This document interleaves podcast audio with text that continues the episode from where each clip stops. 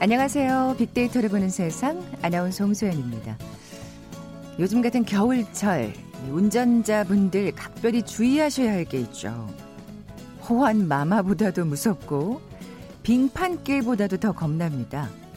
길 위에 얇게 살얼음이 끼어있는 이른바 그 블랙 아이스인데요. 뭐 겉으로는 멀쩡해 보이기 때문에 아차하면 큰 사고로 이어지기 쉽죠.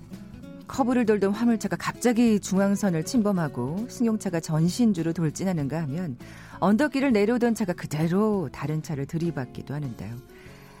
지난 주말에 진짜 다중추돌 사고 있었잖아요. 많은 인명피해가 있었는데 그야말로 도로 위의 암살자라고 불리고 있습니다.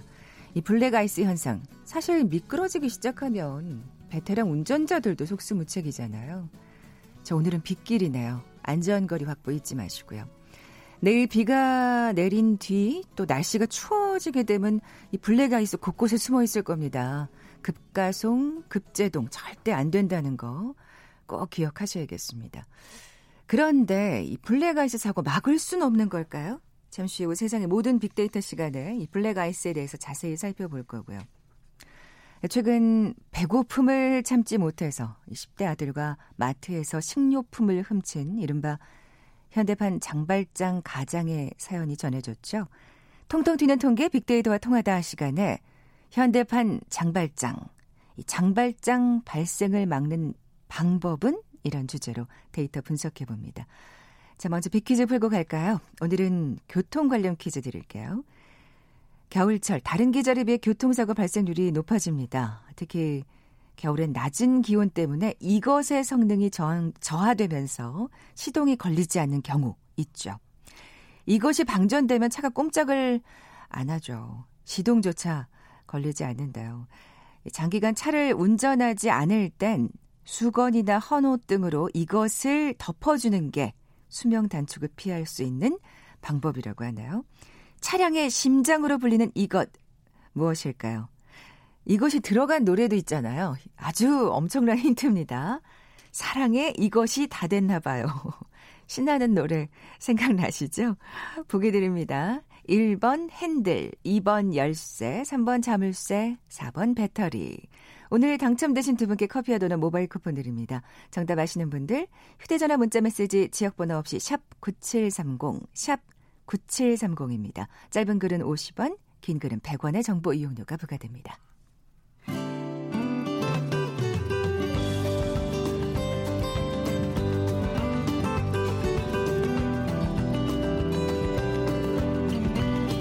연관 검색어 속에 진실이 있다. KBS 1라디오 빅데이터로 보는 세상. 세상의 모든 빅데이터.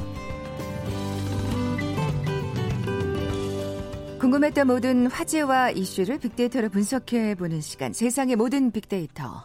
빅커뮤니케이션 전민기 팀장 나와 계세요. 안녕하세요. 네, 반갑습니다. 전민기입니다. 아우, 정말. 네. 진짜 안타까운 사고가 지난 주말에 있었습니다. 그렇죠. 주말에 뉴스 보신 분들 많이 놀라셨을 거예요. 깜짝 놀랐죠. 그 14일에 상주 영천고속도로에서 블랙아이스로 차량 연쇄 추돌 사고가 발생해서 7명이 숨지고 32명이 다쳤거든요. 그 새벽 4시 43분쯤이었고 상행선 영천 방면 26.4km 지점에서 차량 28대가 잇따라 추돌했습니다. 이 사고로 차량 8대 불이 났고 6명 숨졌고 14명이 다쳤거든요. 그 부상자 중에 뭐 중상자도 2명이 있어서 좀 더 안타까운 마음이고, 이게 그냥 대충 보신 분들은 사고 한쪽에서 난 줄 아시는데 하행선에서 또 43분쯤 맞아요. 뒤에 또 났어요. 예, 그 새벽 5시 27분쯤에 첫 사고가 난 곳에서 한 5km 떨어진 곳에서 이번에는 차량 22대가 연쇄 추돌을 했단 말이죠. 네, 이 사고로 1명이 숨지고 18명이 다쳐서 총 7명의 사망자가 발생을 한 것이고요. 워낙 큰 사고였습니다.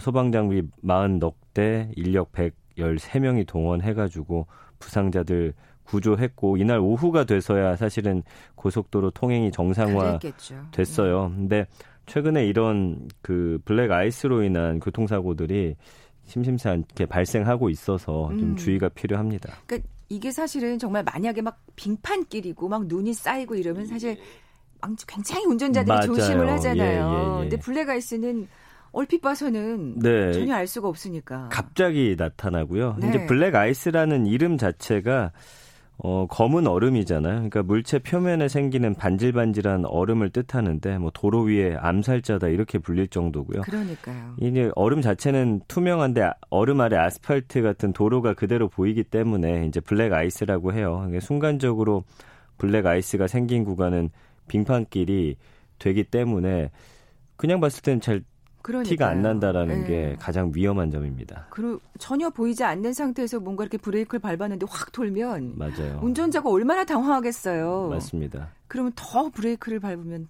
더 또 심하게 돌게 되고 예. 참 근데 이걸 잘 알 수가 없으니까 이게 참 문제인데 네. 이게 지난 주말뿐만이 아니었어요. 이 사고가. 예. 네, 11일에도 전남 장흥군 그 남해고속도로 이 터널 부근에서 화물차랑 차량 17대가 추돌하는 사고가 있었어요. 이 사고 역시 블랙 아이스가 원인으로 추정이 됐는데 주로 이 터널 주변, 네. 그다음에 다리들 같은데 거기가 이제 지열이 발생이 안 하니까 블랙 아이스가 자주 생겨요. 그러니까 그늘인 그쵸. 경우 말씀하시는 터널 같은 거죠. 경우는 이제 그 도입하는 들어가는 그 부근에 웬만하면 해가 잘 안 들거든요. 거기랑 그다음 아까 말씀드린 대로 다리 같은 데는 이제 다리 위에 보통 다리가 이제 물 위에 있어서 또 수분도 많은 상태에서 얼기도 하고 또 말씀드린 대로 지열이 발생을 잘 안 하다 보니까 블랙 아이스가 상당히 많은 구간들입니다. 네, 특히 새벽에 이제 뭔가 차들이 지나다니지 않은 상태를 처음 맞아요, 운전할 때 좀 조심하셔야 될 것 같은데. 어쨌든 그 통계상으로도 나타날 것 같아요. 이 블랙아이스 교통사고가 일반 교통사고보다 더 위험하다는 거. 빙판길 교통사고가 마른 도로 사고보다 치사율이 1.5배나 높습니다. 한국교통안전공단이 최근 3년간 이 노면 상태별 교통사고 발생 현황을 분석했더니 마른 도로에서는 58만 6천 건 정도 사고로 1만 400명 정도가 숨져서 치사율이 1.79%거든요. 그러니까 사고 100건당 사망자 수를 따지는 치사율이 1.79예요. 근데 반면에 이제 빙판길에서는 3,800건 정도 교통사고 발생해서 105명이 사망했습니다. 치사율이 2.72%. 그러니까 마른 도로보다 1.5배 사망률이 높다라는 걸 아셔야 되고요. 진짜 눈이 쌓인 도로보다도 빙판길이 더 위험해요. 아까 말씀해 주신 대로 쌓여 있으면 조심하는데 네. 그냥 무작정 달리기 때문에 한 1.6배 정도 높고요. 그러다 보니까 사실은 그 어떤 도로보다도 이 블랙아이스가 낀 도로가 가장 위험하다라고 보셔야 됩니다. 이게 제동을 안 해야 되는 건가요? 어떻게 봐야 될까요? 뒤에도 이제 대비하는 방법을 알려드리겠지만 네. 사실 일단 미끄러지면은 쉽지가 않대요. 이거를 연습해 본 적이 없잖아요. 머리로만 뭐 보고 뉴스로 들어가지고는 사실은 이게 감이 없기 때문에 당황하게 되면 또 맞습니다. 예. 그리고 핸들 조작이 너무 어렵고 제동거리 자체가 길어지기 때문에 사실은 아차 싶은데 또 요즘에 고속도로 같은 데 보면은 우리가 그 최소한의 거리도 유지를 안 하고 사실은 바짝 붙어가는 경우가 너무 많거든요. 그러니까 일반 승용차는 이 시속 50km로 주행할 때 브레이크를 밟으면은 11m 정도 지난 다음에 멈추게 되는데 빙판길에서는 사실 시속 50km면 그렇게 빠르지도 않은 속도인데 네. 무려 48.3m나 가요.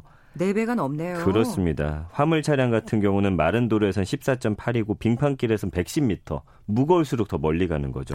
버스는 17.2m, 132.3m이기 때문에 사실은 아니 뭐 이렇게 되면 사실 그냥 가서 꽝 하고 부딪히는 거죠. 맞아요. 예. 우리가 보통 고속도로에서 100m 정도 거리 유지하라고 하는데 그거 지키는 분들이 없잖아요. 그게 문제네요. 그러니까 또. 100m 정도만 예. 돼도 사실은 미끄러져도 좀 안 부딪힐 확률이 있는데 그러기가 쉽지 않은 상황입니다.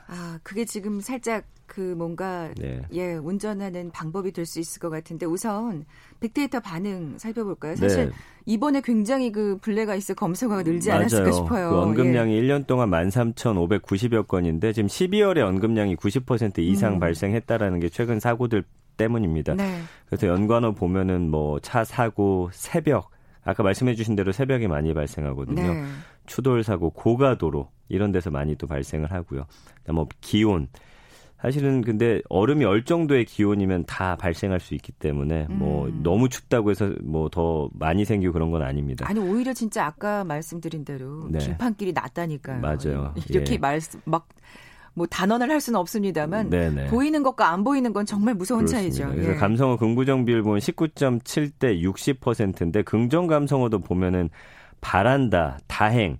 그러니까 사실은 이거를 뭐 어떻게 막을 수 있어서 그런 게 아니라 네. 좀 사고가 안 나길 바라고 사고가 났더라도 큰 사고로 이어지지 않았을 때 다행이라는 그런 언급 그렇군요. 연관어예요. 그리고 부정감성어는 무섭다, 조심하다, 위험하다, 참사, 눈에 보이지 않는다 네. 이런 단어들로서 지금 표현이 되고 있습니다. 네.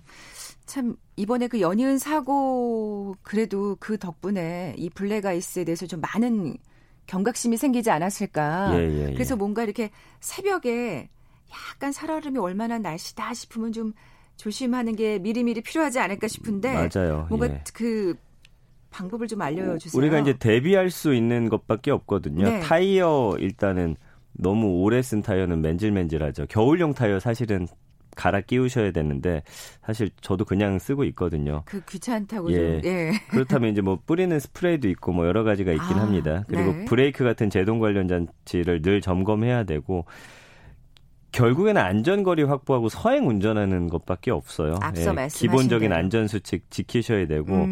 근데 일단 만약에 블랙 아이스가 있다라고 하면은 브레이크를 한 번에 꾹 밟기보다는 브레이크를 두 번, 세 번씩 네, 나눠서 네. 밟으라고 합니다. 그런데도 차가 미끄러지면은 핸들을 이게 저는 사실은 한번 저도 머릿속으로 해봤는데 쉽진 않아요. 차가 미끄러지는 방향으로 조작해서 차가 도는 걸 막아야 돼요. 그러니까 일단은 두 손으로 또 잡고 운전하시는 게 중요합니다. 한 손으로 운전하시는 분들 많잖아요. 그러니까 이 정도가 우리가 할 수 있는 일에 다예요. 정말 이 미끄러지는 방향으로 핸들을 돌려야 된다는 얘기는 정말 많이 들었는데 와닿지가 않죠. 예. 근데 그 정말 그 급박한 상황에서 그게 그렇게 될 수 있을까? 근데 보통 이제 미끄러지면 반대로 돌리게 돼. 사람이 본능적으로. 예. 이게 참 정말 쉽지가 않습니다. 그래서 더 큰 사고로 이어지는 게 아닌가 싶은데 네.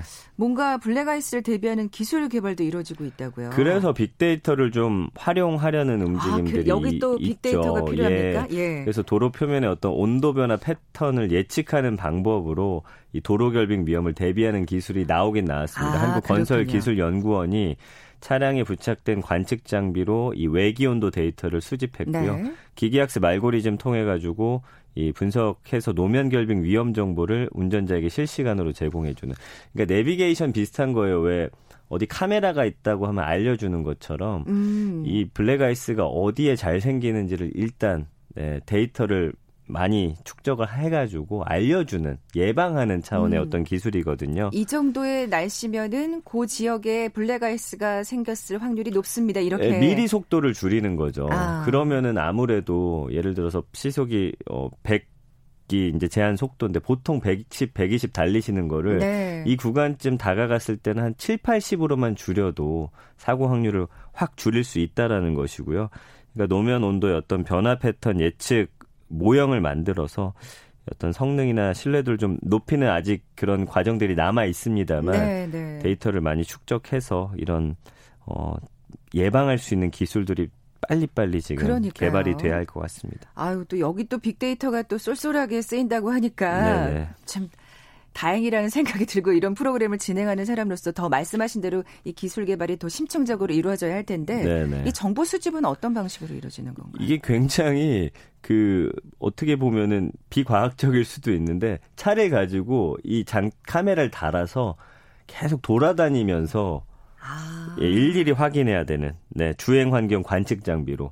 이게 사실 쉬운 작업은 아니에요. 그러네요. 왜냐하면 우리나라 도로가 워낙 많기도 하고요. 그쵸. 여기다가 차량 바깥의 온도하고 또 위치 정보를 동시에 수집해야 되거든요. 네. 그러니까 이날 기온이 어떻게 됐는지, 전날 비가 왔는지 이런 데이터들을 쭉 쌓는 그런 과정이 필요합니다. 사실 조금 오랜 기간이 더 걸릴 수밖에 없는. 네. 예. 일단은 기술은 개발돼 있으니까 아마 여기서 더 여러 번의 데이터를 좀 축적하는 그러니까요. 과정이 좀 남아 있는 것 같고요. 이렇게 만약에 된다라고 하면 수집된 정보를 이제 뭐 LTE 통신이라든지 요즘 워낙 통신 기술은 잘 발달돼 있으니까요. 바로바로 도로 주행 환경 그 분석 플랫폼으로 전송을 해주면 이걸 운전하면서 내비게이션에 함께 접목을 시킨다라고 하면 네. 좀 더 잘 우리가 대비할 수 있는 환경이 되지 않을까. 그래서 이런 쪽에 어떤 좀 투자는 좀 많이 활성화돼야 될 것 같습니다. 네, 근데 아직까지는 지금 사실은 뭐 조금 네, 아직도 실험을 좀 더 많이 거쳐야 되는 그렇죠. 단계예요. 또 뭐 예. 정보 축적이 그만큼 된 것도 아니니까요. 예, 예. 그 전까지는 우리가 안전 운전하는 수밖에 없습니다. 무조건 감속 운전하시기 바랍니다. 예. 네. 빅퀴즈 내주고 가세요. 네, 오늘은 교통 관련 퀴즈입니다. 겨울에는 낮은 기온 때문에 이것의 성능이 저하가 되면서 시동이 걸리지 않는 경우가 있습니다. 장기간 차를 운전하지 않을 때 수건이나 헌옷 등으로 이것을 덮어주는 게 수명 단축을 피할 수 있는 방법이라고 합니다. 차량의 심장인 이것은 무엇일까요? 1번 핸들, 2번 열쇠, 3번 자물쇠, 4번 배터리. 네. 사랑해 땡땡땡을 어쩌고 맞아요. 예. 갑자기 가사가 기억이 안 나네요. 귀 힌트면 다. 하여튼 네. 이 노래는 정말 많이들 아시죠. 오늘 당첨되신 두 분께 커피와 도넛 모바일 쿠폰 드립니다. 정답 아시는 분들 저희 빅데이터로 보는 세상 앞으로 지금 바로 문자 보내주십시오. 휴대전화 문자 메시지 지역번호 없이 샵 9730 샵 9730입니다. 짧은 글은 50원, 긴 글은 100원의 정보 이용료가 부과됩니다.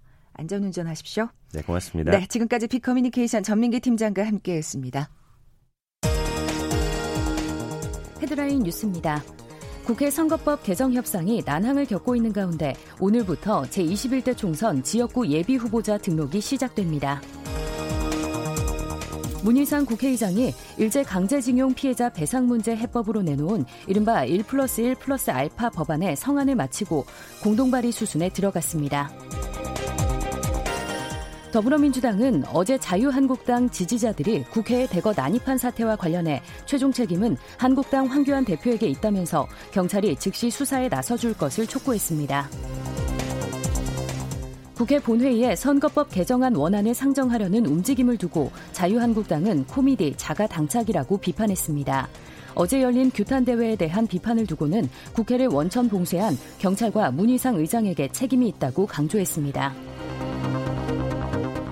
바른미래당 안철수계 의원 6명은 신속 처리 안건으로 지정된 선거법 개정안 등의 처리와 관련해 여야 모두에게 힘과 감정이 아닌 이성과 상생에 기반한 대타협의 정치를 촉구한다고 밝혔습니다. 내년도 한미 방위비 분담금 규모를 정하기 위한 5차 회의가 오늘부터 이틀간 서울에서 열립니다. 지금까지 라디오 정보센터 조진주였습니다.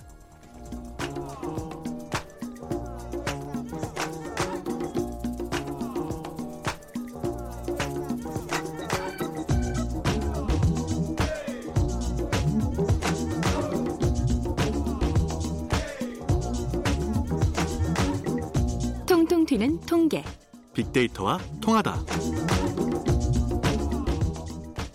데이터와 차트로 세상을 보는 시간이죠. 통통 튀는 통계 빅데이터와 통하다. 디지털 데이터 전문가 김원식 박사 나와 계세요. 안녕하세요. 네, 안녕하십니까. 이번 코너에서는 좀 오늘 따뜻한 얘기를 할 수 있을 것 같은데 또 그 이면에 또 문제점을 또 짚어보게 될 것 같네요. 자, 현대판 장발장 발생을 막는 방법은? 입니다. 네. 네. 사실 이 소식은 많이들 아실 거예요. 많이 아시죠. 네. 그래서 이번 시간엔 또 시민의 온정만으로 장발장 발생을 막을 수는 없기 때문에 그렇죠. 그 외의 방법들이 무엇이 있는가 좀 살펴보려고 하는 거거든요. 저희가 사실 이 기사를 접하면서 정말 훈훈한 소식이다. 정말 대단한 멋진 경찰관 아저씨다. 뭐 이렇게 굉장히 칭찬하는 어떤 댓글들이 많이 달리는 것 같은데 지금 말씀하신 대로 그 이면에 있는 가장 기본적인 문제를 좀 우리는 짚어봐야 되지 않을까 하는 그렇습니다. 생각이 들어요. 이제 문제가 있는데 그걸 시민의 힘으로 해결하기에는 좀 한계가 있고요. 그래서 네. 뭐 마트 같은 경우에도 배달료까지 안 받고서 이렇게 생필품들 기부하신 내용들을 전달해주고 그러셔서 훈훈했는데요. 네. 그래서 가장 많이 또 지적하는 게 기초생활보장수급비가 과연 제대로 지급된 거냐, 액수가 좀 적은 거 아니냐 이렇게 많이 지적하셨거든요. 12살, 6살 아이 둘과 모친을 포함해서 4식구가 임대주택에서 살고 있었는데 네. 이 부정맥과 당뇨, 갑상선 질환 등 질병이 있게 되면서 일을 하지 못한 그런 상황이었잖아요. 한 6개월째 일을 못했다고 네, 그랬어요. 그래서 최대 150만 원 정도밖에 못 받았을 것이다 이렇게 이제 언급이 됐는데 사실 한국노총의 이 조사를 보면은 초등학생 자녀 2명을 둔 경우에 4인 가족 기준 한 달 평균 생활비가 579만 원이었어요. 그러니까 절반도 채 못 받는 네. 상황인 거죠. 그래서 식료품비나 뭐 음료비만 해도 한 138만 원 정도가 필요한 것으로 이렇게 나타났는데 이게 생겨 급여비만 한 138만 원 정도 이렇게 된 것으로 나타나서 뭐 교육비라든지 연료비, 주택, 수도, 전기료는 생각도 할 수 없는 그런 수준이었고요. 국민연금연구원의 이제 노년부부 최소 생활비 같은 경우 176만 원이 필요한 것으로 나타나서 4인 가족이 살기에 너무 빠듯했다라는 것이에요. 그래서 이걸 일단 이제 인상을 어떻게 할 것이냐에 대해서 지금 논의를 좀 해야 되겠고요. 네. 그리고 무엇보다 질병 있는 상황에서 이제 일을 할 수 없는 가장의 현실 이것을 뭐 일자리와 어떻게 연결시킬 것인지 예, 자활센터와 뭐 앞으로 고민하고 된다고 이렇게 하는데 이런 부분들도 좀 네. 개선을 해야 될 것으로 보입니다. 그분 같은 경우에는 굉장히 그 일하겠다는 의욕은 있습니다만 있죠. 사실은 이제 몸이 따라주지 않는 경우인데 그런 상황에서 또 할 수 있는 일이 분명히 있을 예. 거거든요. 그런 걸 또 연계해 주는 것도 굉장히 중요하겠습니다. 그렇습니다. 경미범죄심사라는 게 있다는데 이게 말하자면 현대판 장발장 발생을 막을 수 있는 제도가 되는 건가요? 그렇습니다. 예. 경미라는 단어가 중요한데 이제 굉장히 작은 이제 죄인데 이거 가지고 이제 일종의 전과죄가 되는 것을 방지한다는 겁니다. 예를 들면 사례를 들면 좀 와닿으실 거예요. 네. 한 70대 여성이 공원에 장미꽃을 보고서 이 아픈 아내 생각이 나서 장미꽃을 꺾어서 아내에게 줬어요. 그런데 지나가는 행인이 이걸 보고 신고를 했습니다. 그래서 절도 혐의로 검거가 됐죠. 예. 그래서 이걸 참 전과를 주기에는 좀 과하지 않냐 이런 것을 심사하는 것이 바로 경미범죄심사위원회입니다. 그래서 아내를 향한 남편의 마음을 이해한다라고 이제 한 점이 또 작용했고 또 다시 심어놓았다는 점을 고려해서 훈방을 결정을 했거든요. 다행이네요. 예. 네, 이렇게 좀 경미한 범죄에 대해서 위원회로 구성을 해서 죄질이라든지 피해 정도를 고려해서 정상 참작을 하는 제도가 있는 것이죠. 네, 이번에 그 아버지 같은 경우에도 또 이런 경우에 해당을 하겠네요. 예, 그렇습니다. 뭐 네. 생계라든지 뭐 여러 가지 조건들을 이제 참조를 한 것이죠. 네, 경미범죄 심사가 근데 늘어나고 있다면서요. 네, 그렇습니다. 서울지방경찰청의 자료를 보면 2016년에 418건에 불과했는데 지난해 같은 경우 1,600여 건, 거의 1,700여 건으로 증가를 했습니다. 반대로 또 이런 이제 경미심사위원회를 통해서 구제를 받은 경우도 점차 늘어나고 있는 것이죠. 그래서 뭐 작년 같은 경우에도 뭐 부산이나 인천 쪽에서 한 400여 명 정도였는데 올해는 10월 기준으로 이미 400여 명 훌쩍 넘은 그런 상황이라는 것이죠. 일단 경미범죄의 심사 건수가 늘어난 것은 제도 자체가 활성화된 것도 있지만 이 고령자와 사회 취약계층의 생계형 범죄가 그렇죠. 늘어나고 있다는 겁니다. 그만큼 살기 어렵다는 또 네. 얘기일 겁니다. 그래서 벌금 미납으로 노역장에 유치되는 사례가 연평균 4만여 건에 이른다고 하니까요. 물론 여기에서 이제 경중을 또 따져봐야 되는데 네. 사실 빅토르 위고의 소설 레미제라블의 주인공 장발장은 빵 한 조각 때문에 19년 동안 감옥 사례를 했던 측면이 있는데 어쨌든 생계형 절도 같은 경우 현행법으로는 6년 이하의 징역이나 1,000만 원 이하의 벌금에 처해지는 것이 이 현실이기 때문에 네. 법은 엄연하다는 것을 다시 한번 말씀드리겠습니다. 네. 이 경미범죄 심사가 악용될 소지는 없을지 뭐 기준을 좀 구체적으로 살펴볼까요? 그렇습니다. 이제 피해 금액이 적거나요. 피해자가 변상을 한 경우 또 피해자가 피의자의 처벌을 원하지 않는 경우가 해당이 됩니다. 사실 피해자가 변상을 하기는 피해자가요? 네, 그렇습니다. 원하지 않는 거죠. 처벌을 네네. 원하지 않는. 예를 들면 마트 주인이 그걸 원하지 않는 경우. 아까 같은 경우에도 그랬잖아요. 네. 그 마트에서도 처벌을 그렇습니다. 원치 않았던 거예요. 근데 원래 네. 형법상에는 이게 이제 잘 적용이 되지 않는 측면이 있고요. 네. 또 전과가 없는 경우. 예, 그리고 미성년자나 고령자, 그리고 기초생활수급자에 해당이 됩니다. 다만 이 성범죄나 악질범죄에 대해서는 적용이 되지 않습니다. 그래야겠죠. 네, 이런 점은 명확하게 규정을 하고 지켜줘야 되겠죠. 네. 취업 교육을 받으면 기소 유예해주는 어떤 실험이 진행되고 있다는데 이게 지금 약간 테스트 기간인 건가요? 그렇습니다. 검찰 쪽에서 하는 거고요. 앞에서 한 것은 경찰 쪽에서 경찰서에서 경미범죄심사위원회를 하는 겁니다.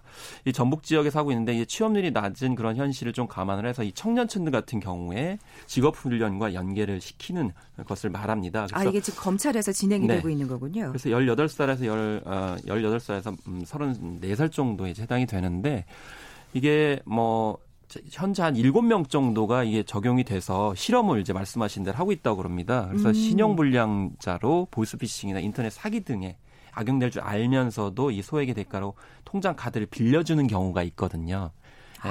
그러면서 이제 범죄에 이제 연루되는 그런 상황이 네. 이제 있는데 이런 경우에 한순간에 유혹을 참지 못하고 네. 당장에 뭐 뭐 생활비라든지 아니면 등록금의 유혹 때문에 그럴 수도 있는데요. 그래서 안팎에서는 이제 또 역시 앞서서 말씀드린 경미범죄 심사와 똑같이 악용될 수 있는 것 아닌가 이런 그렇죠. 지적들이 여전히 나오고 있습니다. 그래서 교육 과정에서 부정이 발견되거나 중단할 경우에는 더 가중 처벌해서 일벌백계 하겠다 이렇게 이제 밝히고는 있습니다. 다만 이제 기소유예라는 것도 사실 조심스러울 수밖에 없는데요. 기소유예라는 게 아예 없어지는 건 아니에요. 그렇죠. 범죄가 네. 그렇기 때문에 이 점도 좀 확실히 효과가 있는 것인지에 대해서는 여러모로 좀 따져봐야 될 필요성이 있습니다. 네, 어쨌든 그 현대판 장발장을 막기 위해서는 직업이 있어야 되는 거잖아요. 그게 제일 중요하죠. 근본적인 네. 원인을 없앤다는 측면에서는 또 네. 어떻게 보면 또 바람직한 실험이라고 볼 수 있겠는데 예. 좀 더 지켜봐야겠습니다. 네, 그렇죠. 네. 장발장 발생을 막기 위한 은행이 생겼다는 얘기는 또 어떤 건가요? 이것도 이제 시민단체 쪽에서 나선 것입니다. 이제 경찰, 검찰, 이제 시민단체가 이제 나선 건데 2015년부터 뭐 한 10여 건 정도를 대출해준 사업 실적도 보이고 있습니다. 이것은 뭐 불법 촬영과 같은 성범죄나 음주운전 죄질이 불량한 범죄를 제외하고요.